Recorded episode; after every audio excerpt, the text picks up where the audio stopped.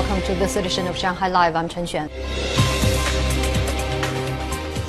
The new year is usually considered the slow season for car sales, but automakers are fully charged up about launching new electric models. Analysts expect this year to be the turning point for major car manufacturers to push out a host of EVs. Sun Siqi takes a look. On January 1st, U.S. car manufacturer Tesla announced they're taking reservations for its Shanghai made Model Y, with a significant price reduction compared to its imported counterpart.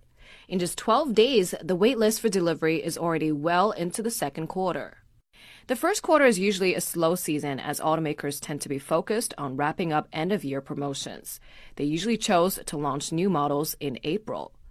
After China set goals at the end of 2020 for the reduction of the country's carbon emissions after 2030, experts say this year might be the turning point where high end manufacturers like BMW, Mercedes Benz, and Audi would launch a slew of electric models. On December 31st, 2020, the nation announced subsidies on EVs this year will reduce by 20%. In Shanghai, people who purchase an EV still get their license plate for free. Analysts expect the policy to remain the same for the next two years.